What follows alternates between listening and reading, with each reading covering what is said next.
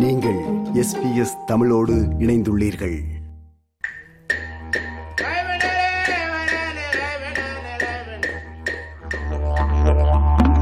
ஆஸ்திரேலிய பூர்வீக குடிமக்கள் குறித்த நிகழ்ச்சி.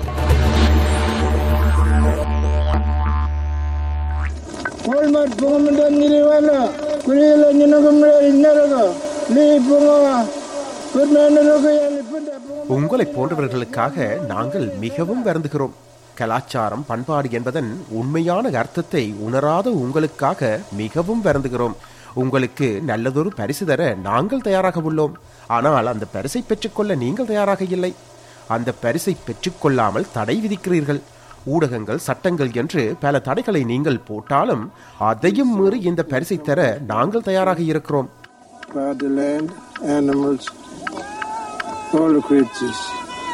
இந்த நாட்டின் இரத்த நாடிகளில் ஊறிய எம் கலாச்சாரத்தை அதன் பண்புகளை எமது நாட்டை பற்றிய பூரண அறிவை உங்களுக்கு தர நாங்கள் தயாராக உள்ளோம். அது ஞெரின்யின் மக்களின் மூத்த தலைவர் பங்கால் டேவிட் மொவல் ஜாலாய் மேற்கு கிம்பலி பகுதியில் பிரித்தானிய பூர்வீகம் கொண்டவர்களுடன் ஆயிரத்தி தொள்ளாயிரத்தி தொன்னூற்றி ஐந்தாம் ஆண்டு நடந்த கூட்டத்தில் பேசியது. அனைத்தும் மற்றையதுடன் தொடர்புடையது என்பது பூர்வீக மக்களின் நம்பிக்கைகளில் ஒன்று. நாம் காணும் உலகம் நாம் உணரும் உலகம் எமது கண்களுக்கு தெரியும் உயிரினங்கள் சடப்பொருட்கள் எல்லாமே ஒன்றுடன் ஒன்று தொடர்புடையதாகவே இருக்கிறது. இந்த தொடர்புகளை சந்ததி சந்ததியாக எடுத்து சொல்வதற்குத்தான் கதைகள் ஓவியங்கள் சடங்குகள். பூர்வீக மக்கள் குழப்பங்களில் ஒழுங்கையும் ஒழுங்கில் நிலையாண்மை சஸ்டைனபிலிட்டி தாக்குப்பிடித்தல் என்பவற்றையும் கண்டு வாழ்வுக்கான சட்டங்களை தீட்டினார்கள். இப்படியான தொடர்புகளை அவர்கள் உணர்ந்திருந்தாலும் மற்றைய சமூகங்களில் வளர்ந்திருப்பது போல ஒரு குறிப்பிட்ட இடத்திற்கு சென்றுதான் வழிபட வேண்டும் என்பது அவர்களது முறையல்ல. வழிபாட்டிற்குரிய இடங்கள் என்று சிறப்பாக ஒரு கட்டிடம் இல்லாவிட்டாலும் பல இடங்கள் புனித இடங்களாக கருதப்பட்டு வருகின்றன. அவற்றில் ஒன்று ஆஸ்திரேலிய சின்னமாகியுள்ள உளுரு மலை பொதுவாக பார்த்தால் பூர்வீக மக்களின் வாழ்க்கைக்கு துணை போகும் இடங்கள் ஒரு மக்கள் குடி ஆர்மமாகிய இடம் போன்றவை புனித இடங்களாக கருதப்படுகின்றன. இவற்றில் மக்கள் ஒன்று கூடி சடங்குகளை நிகழ்த்துவதுதான் மற்றைய சமூகத்தினரின் வழிபாட்டு முறைகளுடன் ஒப்பிடக்கூடியது. Oh, it's been simply wonderful. with all the parents and all these little young children. They've been so obedient and working together, sharing things together, learning things, learning their culture, live out in the bush, you know, and to learn bush skills. New South Wales மாநிலத்தின் வடமுனையில் இருக்கும் south tweet heads என்ற இடத்தில் இந்த வருட ஆரம்பத்தில் பூர்வீக மக்கள் ஒன்று சேர்ந்து நடத்திய கொரபரி என்று சொல்லப்படும் சடங்கில் கலந்து கொண்ட பஞ்சுலுங் இனக்குழுவின் மூத்தவர் கேத்லின் லீனா இந்த நிகழ்வில் சிறுவர்கள் எவ்வளவு ஆர்வத்துடனும் ஊக்கத்துடனும் கலந்து கொண்டார்கள் என்பதை பகிர்ந்து கொண்டார். அண்மையில் நடந்த குடித்தொகை கணக்கெடுப்பில் மதம் குறித்த கேள்விக்கு ஏழு சதவீதமான ஆஸ்திரேலியர்கள் எந்தவித பதிலும் அளிக்கவில்லை. விகிதாசாரத்தில் இதன் இரட்டிப்பு தொகையானோர் அதாவது பதிமூன்று சதவீதமான பூர்வீக மக்கள் பதிலளிக்கவில்லை என்பது குறிப்பிடத்தக்கது. எழுபத்தி மூன்று சதவீதமான பூர்வீக மக்கள் கிறிஸ்தவ மதத்தை தழுவியவர்கள் என்று குறிப்பிட்டிருக்கிறார்கள். சிலர் தற்போது இஸ்லாமிய மதத்தை தழுவியிருக்கிறார்கள்.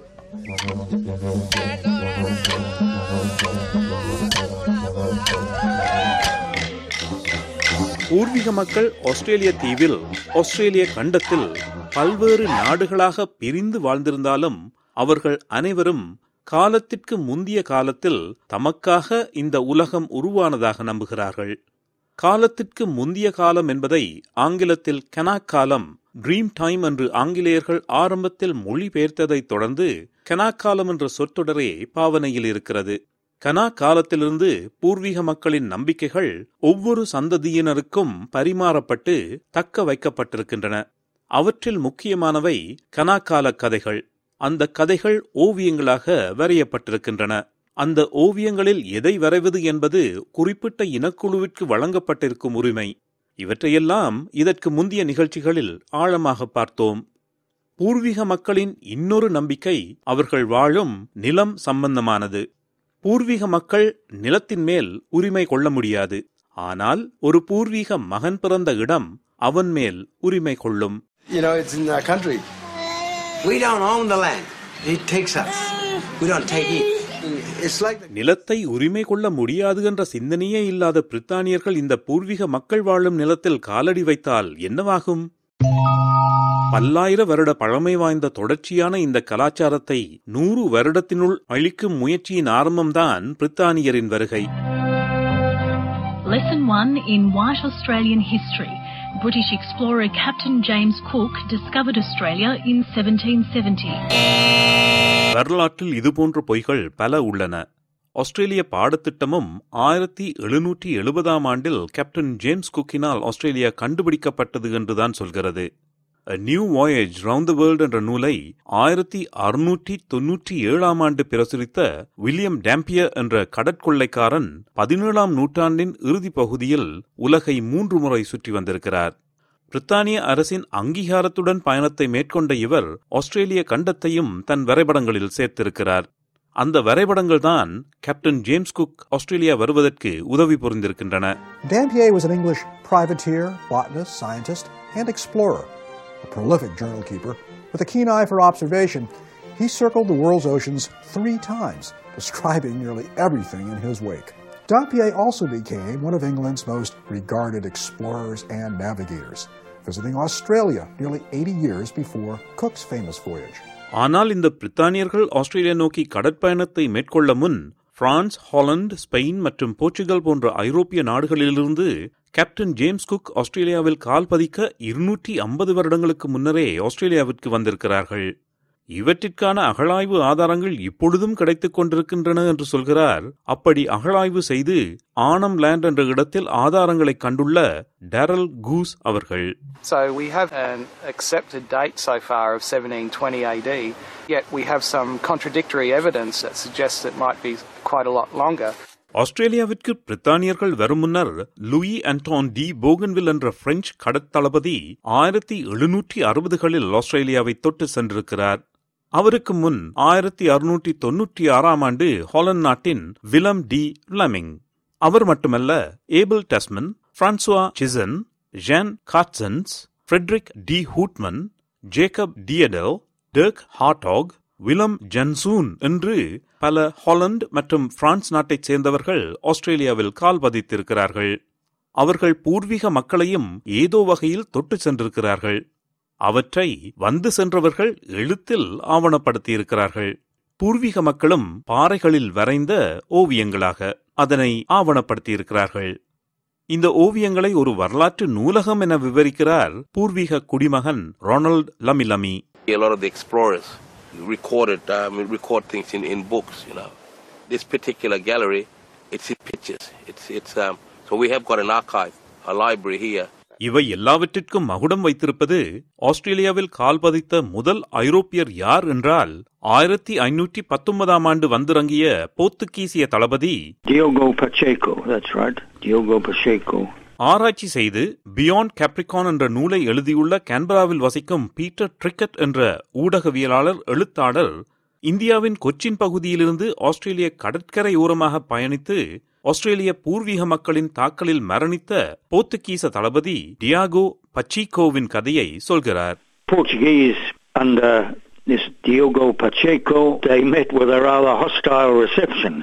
Uh, this was 1519, almost certainly. This was on the Kimberley coast.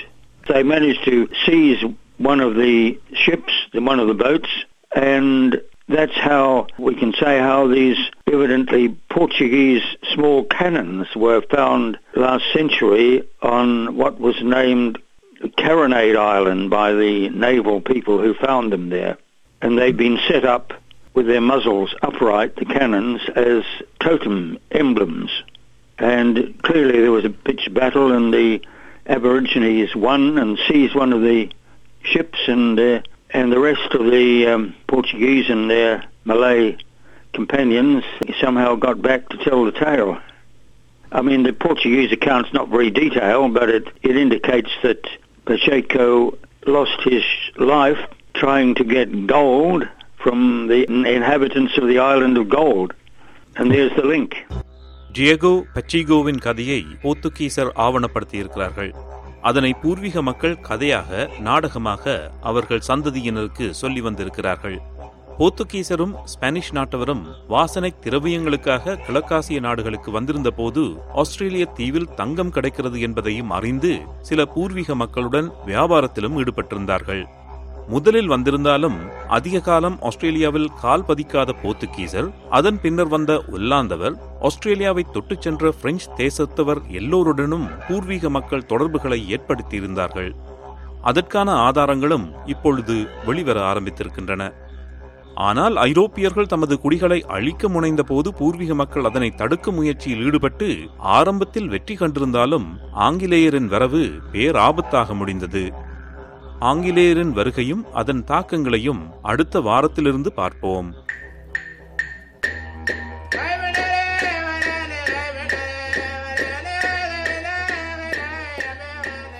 நிகழ்ச்சி யாக்கம் குலசேகரம் சஞ்சயன்.